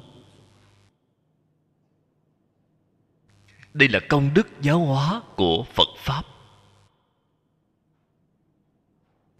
Sau cùng, lợi đồng quân. Cái lợi đồng quân này chính là chúng ta ngày nay, gọi là tài phú của cải chia đều càng tốt phân phối bình quân. Nhưng mà của cải quyết định là không bình quân được. Nguyên nhân gì vậy? Nghiệp nhân tạo trong đời quá khứ của mọi người không như nhau. Cho nên quả báo của họ không như nhau. Phật giáo hóa để bạn hiểu rõ cái đạo lý này, hiểu rõ cái sự thật này. Khuyên người giàu có giúp đỡ người bần cùng cái xã hội này liền an định ngay. Người bần cùng tích cực tu nhân thiện. Ta đời này bần cùng, đời sau ta sẽ giàu có. Nếu như cái nhân thiện này tạo tích cực, ta hiện nay bần cùng, qua 5 năm 10 năm, ta sẽ giàu có. Nhân thiện chắc chắn kết quả thiện. Phải hiểu cái đạo lý này đây mới là con đường giải quyết vấn đề. Nếu không đem đạo lý nói rõ ràng, nói minh bạch. Chân tướng sự thật, giải thích rõ ràng. Phàm là miễn cưỡng sẽ sinh ra. Di chứng gì sao? Sau này sẽ mang lại rất nhiều rất nhiều sự việc phức tạp.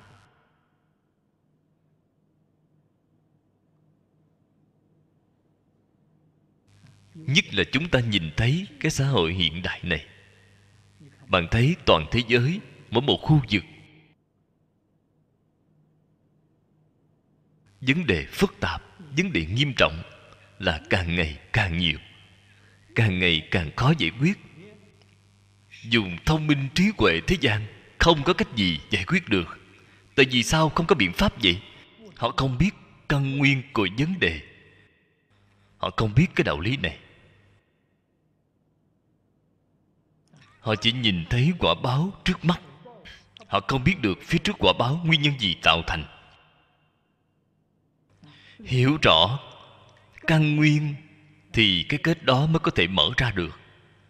Căn nguyên không hiểu rõ, miễn cưỡng là không thể làm được. Từ đó cho thấy,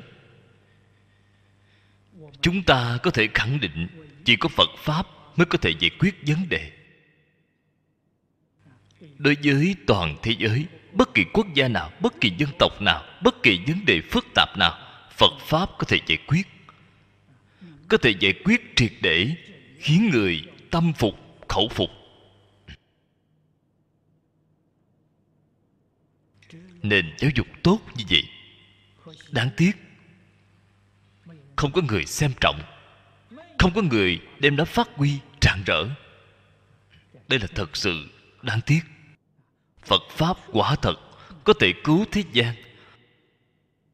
Quả thật có thể cứu giảng kiếp giận. Cho nên tôi thường hay khuyến khích các đồng tu trẻ tuổi nhất định phải phát tâm, chăm chỉ, thọ trì, đọc tụng vì người diễn thuyết. Cái tam phước lục hòa này là với điều cơ bản, là khoa mục phải tu. Bất luận bạn học tôn phái nào, bất luận bạn học pháp môn nào, tám dạng bốn ngàn pháp môn, vô lượng pháp môn, đây là khoa mục tất yếu phải tu. Nhất định phải đặt nền móng từ chỗ này sau đó, tam học với định huệ tam học, lục độ mà trên kinh bác nhà nói, thập nguyện mà trong kinh hoa nghiêm nói, mới có thể thực tiễn. Đây là cương lĩnh tu hành của chúng ta. Cho nên khoa mục hoàn toàn không nhiều. Rất dễ nhớ. Mỗi một điều đều cần phải nhớ kỹ. Mỗi ngày cần phản tỉnh, chúng ta đã làm được bao nhiêu? Phải chăm chỉ nỗ lực mà làm. Nhật dụng tầm thường, xử thế đại nhân tiếp vật, nhất nhất vô phi bát nhã giả. Như thế những cái điều này là nói sự. Dùng tâm thanh tịnh để tu những sự này thì thấy đều biến thành ba la mật.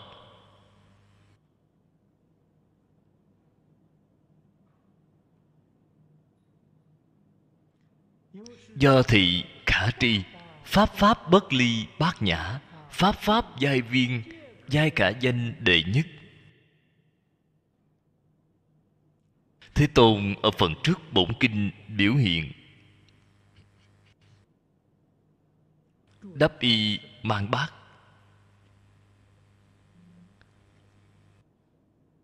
Đây là ở trong đời sống thường ngày, từng ly từng tí. Đều là đệ nhất ba la mật thích ca mâu ni phật mặc áo là đệ nhất ba la mật ăn cơm cũng là đệ nhất ba la mật thế chúng ta mỗi ngày mặc áo ăn cơm là gì vậy?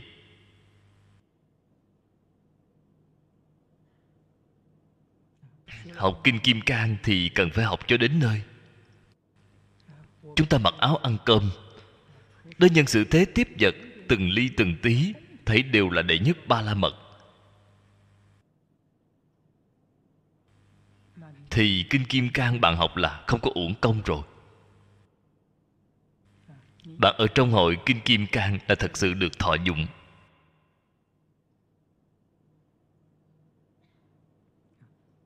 Tắc bát nhã chi xưng đệ nhất nãy thị giả danh giả những ngôn thuyết này là duyên sanh.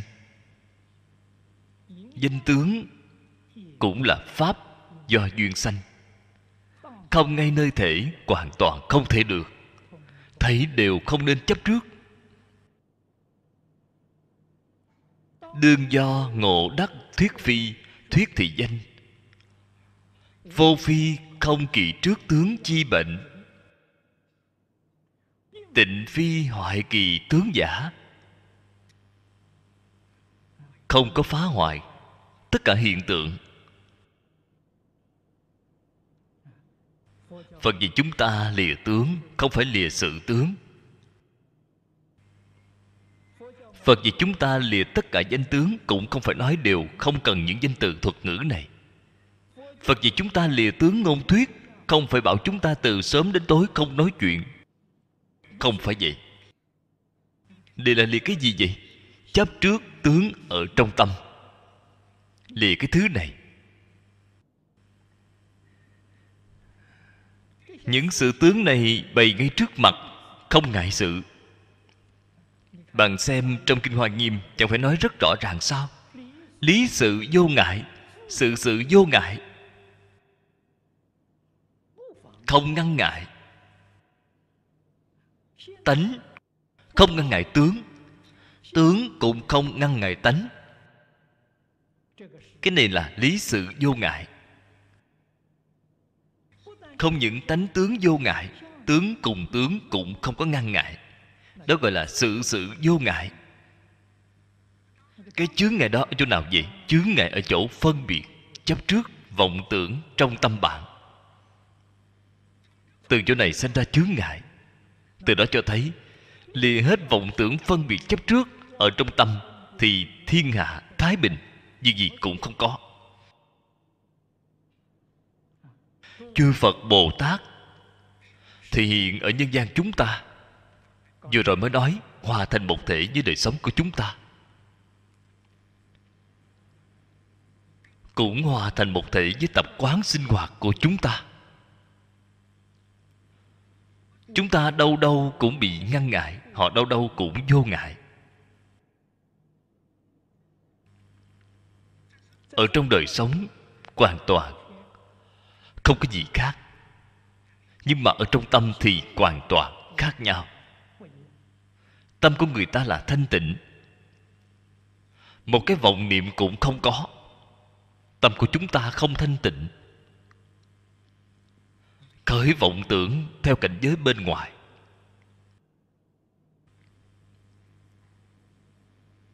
Phân biệt chấp trước. Tham sân si mạng. Lo được, lo mất. Đi làm những thứ này. Lo nghĩ bận tâm. Tự chuốc khổ vào thân. Giống gì bạn không có khổ đều là do tự mình chuốc lấy. Giống gì bạn không có bệnh bệnh cũng là do tự mình tạo nên. Thật là oan uổng.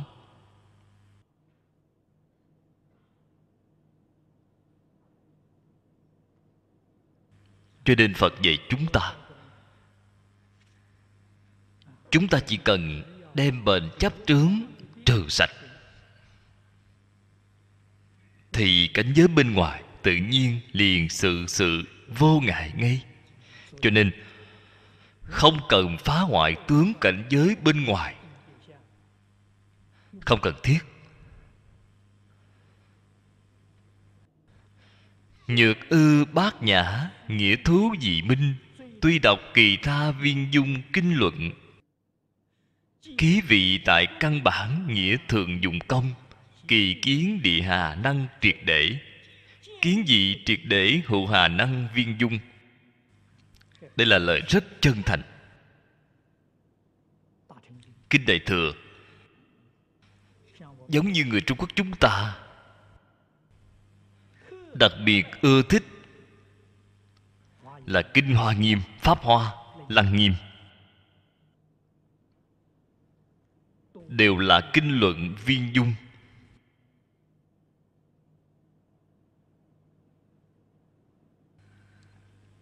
Những đại kinh viên dung liễu nghĩa này. Nếu như không có căn bản của bát nhã, thì bạn xem không hiểu, cũng không thể nghe hiểu. Đương nhiên, bạn càng không thể làm được. Ưa thích chỉ là khát vọng mà thôi. Thực ra cái ưa thích đó không phải là ưa thích thật sự là giả. Tại vì sao nói là giả vậy? Nếu như có người nói với bạn, tối hôm nay bên kia có thể kiếm được một triệu, có một đống bạc đang chờ bạn, thì hoa nghiêm pháp hoa gì cũng bỏ qua một bên hết để đi đến nơi đó. Vậy lập tức đã chứng minh đó là giả, không phải là thật. Không qua nổi khảo nghiệm mà. Nguyên nhân gì vậy? Không có bát nhã, không thể hiểu rõ, thấu triệt. Cho dù đọc tụng những đại kinh này, những nghĩa thú của đại kinh, bạn không thể sáng tỏ.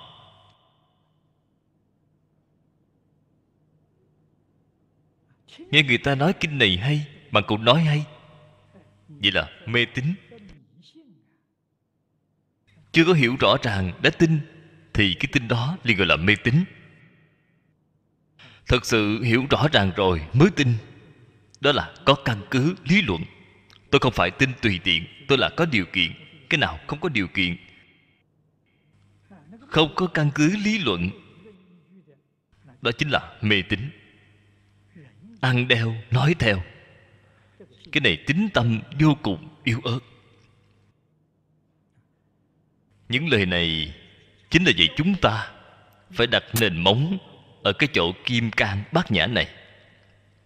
Sau đó, những kinh luận đại thừa viên dung này là không khó rồi. Chỗ hay của kinh kim cang là kinh văn ngắn, chỉ có năm tám trăm chữ. Dễ đọc tụng bất luận là lý, bất luận là sự. Kinh văn tuy ngắn ngài nói rất thấu triệt. Không dài dòng chút nào.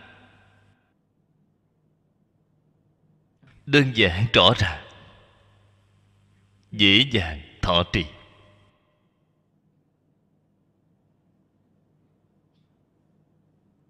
Trung quốc chúng ta xưa nay những bậc đại đức bất kể là tổ sư đại đức của tông phái nào, có thể nói, phần lớn đều là được thọ dụng ở kinh kim cang.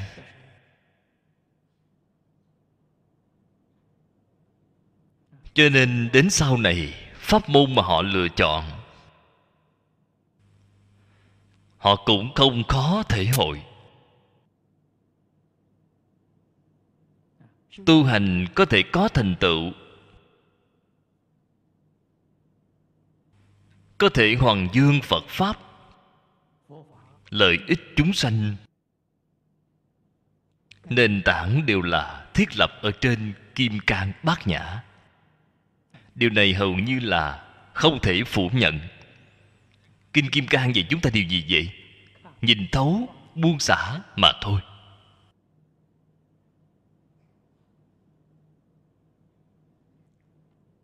Phật sở thuyết pháp, bổn lai pháp pháp dạy viên. Vô hữu nhất pháp bất viên. Ở trong cửa phật cũng thường nói viên nhân thuyết pháp, vô pháp bất viên. Không cần nói giảng những kinh luận đại thừa viên đốn này.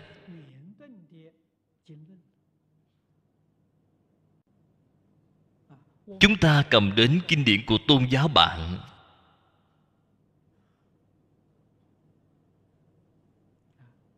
Tân cựu ước của cơ đốc giáo. Ta đi giảng. Giảng hay hơn so với mục sư của họ. Họ giảng không bằng ta. Chỗ họ giảng không viên dung. Ta có thể giảng viên dung. Ta có cách đem nó giảng viên dung rồi. Họ không có cách. Kinh điển của thiên chúa giáo, thậm chí là kinh Koran của đạo hội. Ta đều có thể đem nó giảng rất viên dung.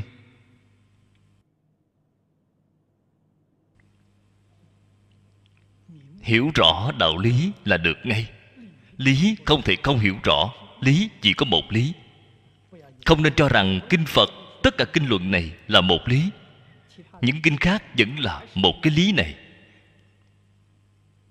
Chẳng phải nói rõ ràng với bạn rồi sao? Mười pháp giới y chánh trang nghiêm đều là do tự tánh biến hiện mà ra.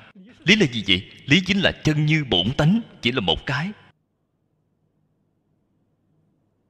Nếu như bạn có thể hội quy tự tánh, thì có pháp nào mà không viên dung chứ? Pháp nào cũng viên dung. Bạn không thể hội lại được, thì cái gì cũng không viên dung nói lời thành thật, kinh đại phương quảng phật hoa nghiêm cũng không viên.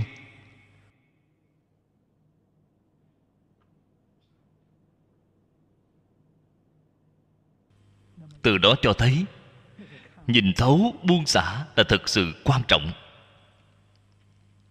Không thể không buông xả.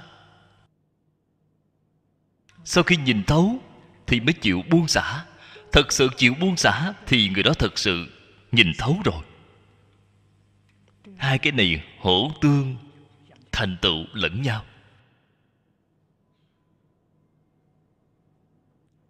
Trợ duyên cho nhau. Học giả tất đương thời thời, dĩ thử viên nghĩa. Ư tự tâm thượng, ư nhất thiết pháp thượng, vi mật quán chiếu, tinh tấn dùng công. Dĩ khứ kỳ thiên chấp chi phàm tinh. Nhiên hậu tự kỷ chi viên giải. Thứ ký khả khai. Giáo hạ gọi là đại khai viên giải. Cái cảnh giới này chính là trong thiền tông gọi là minh tâm kiến tánh. Danh từ khác nhau, nhưng cùng một cảnh giới, cùng một sự việc. Người niệm phật chúng ta gọi là lý nhất tâm bất loạn có thể làm được không vậy? Có thể làm được. Nếu như không làm được, thì phật quyết định không nói cái pháp này ở thế gian này. Phật nói ra cái pháp này, người thế gian không làm được, bằng tự nghĩ xem. Thế thì phật chẳng phải nói đùa với chúng ta. Đem chúng ta ra làm trò tiêu khiển hay sao? Thế thì phật là quá tàn nhẫn rồi. Phật sao có thể đi làm loại việc này được chứ? Phàm là nói ra ở thế gian chúng ta đều là cái mà người thế gian chúng ta có thể làm được. Làm như thế nào vậy? Trong kinh kim cang nói với bà, buông xả là làm được rồi. Bạn vì sao làm không được? Bạn không chịu buông xả. Cho nên ở trên kinh giáo nói, nếu bạn muốn đại khai viên giải, cái gọi là thông một kinh thì thông tất cả kinh. Làm thế nào mới thông vậy? Buông xả liền thông ngay. Bạn ngày nay nghiên cứu giáo lý, tại vì sao nghiên cứu vất vả như vậy? Bởi vì bạn có tri kiến.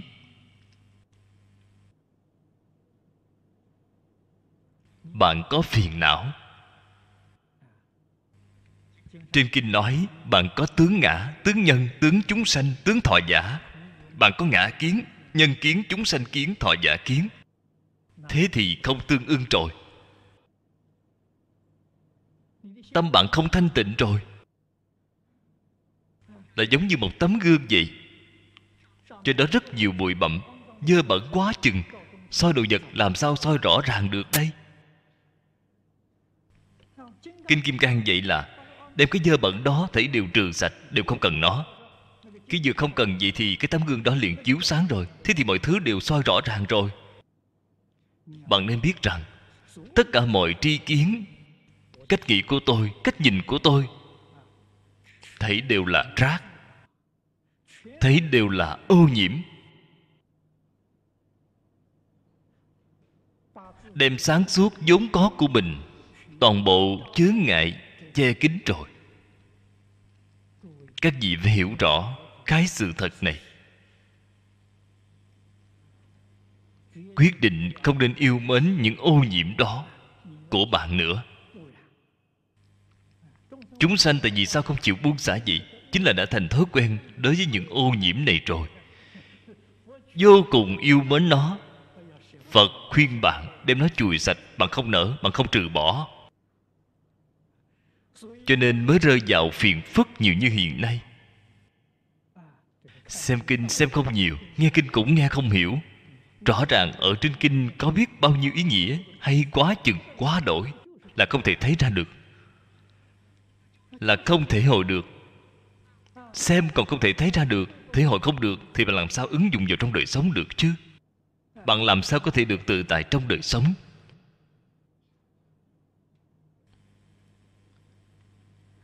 Cho nên sau cùng, câu nói này hay hay vô cùng. Khứ kỳ thiên chấp, thiên là thiên kiến. Kiến giải của bạn không viên mãn chấp là chấp trước. Những chấp trước này là sai lầm. Phàm tình là vọng tưởng, là phiền não, tham sân si mạng. Đây là phàm tình. Cái thứ này sau khi trừ sạch rồi, thì đại khai viên giải là rất có khả năng. Hay nói cách khác, dùng tâm thanh tịnh, đọc kinh. Dùng tâm thanh tịnh, nghe kinh. Sẽ khai ngộ. Tôi thường hay khuyến khích các đồng tu, chúng ta dùng tâm chân thành.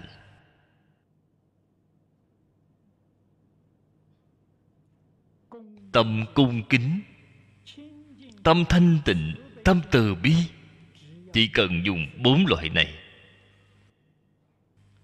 Học phật pháp, học pháp thế gian, đối nhân sự thế tiếp vật, không có chuyện không thành công. Đây cũng là điều mà đại sư thiện đạo nói.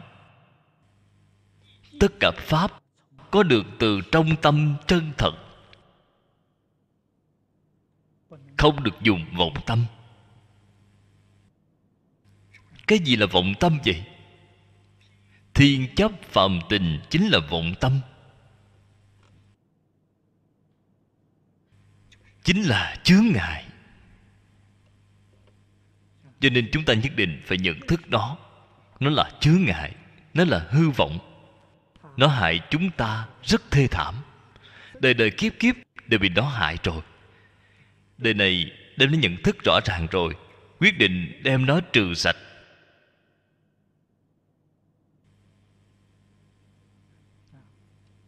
Cách trừ như thế nào vậy? Phần trước đã nói rất nhiều lần. Phần sau còn nói đến nữa. Cái này là lòng từ bi của thế tôn ở trên kinh. Không ngừng nói với chúng ta. Cũng chính là không ngừng nhắc nhở. Biết chúng ta tập khí quá sâu. Một lần vài lần không có tác dụng. Huân tập nhiều lần. Huân tập thời gian dài sau đó, chúng ta mới có thể giác ngộ, mới có thể nhớ kỹ, mới có thể chăm chỉ, sửa đổi. Học phật, đương thẩm thời cơ. Cơ thị, căn cơ cơ duyên giả. Sở dị thời giả. Như nam bắc triều thời bắc ngụy nam lương. Vô bất đại hoàng phật pháp. Giảng tịch cực thạnh.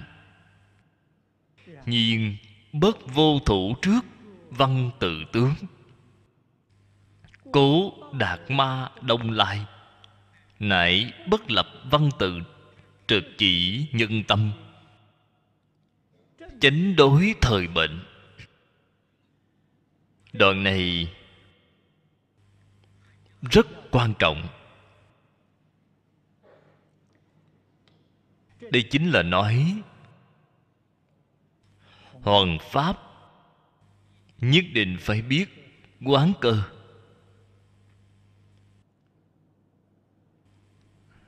Thông thường nói đến quán cơ, tóm lại không ngoài ba sự việc. Việc thứ nhất là người. Giảng cho người nào? A ni tho pho. A ni tho pho. A ni tho pho.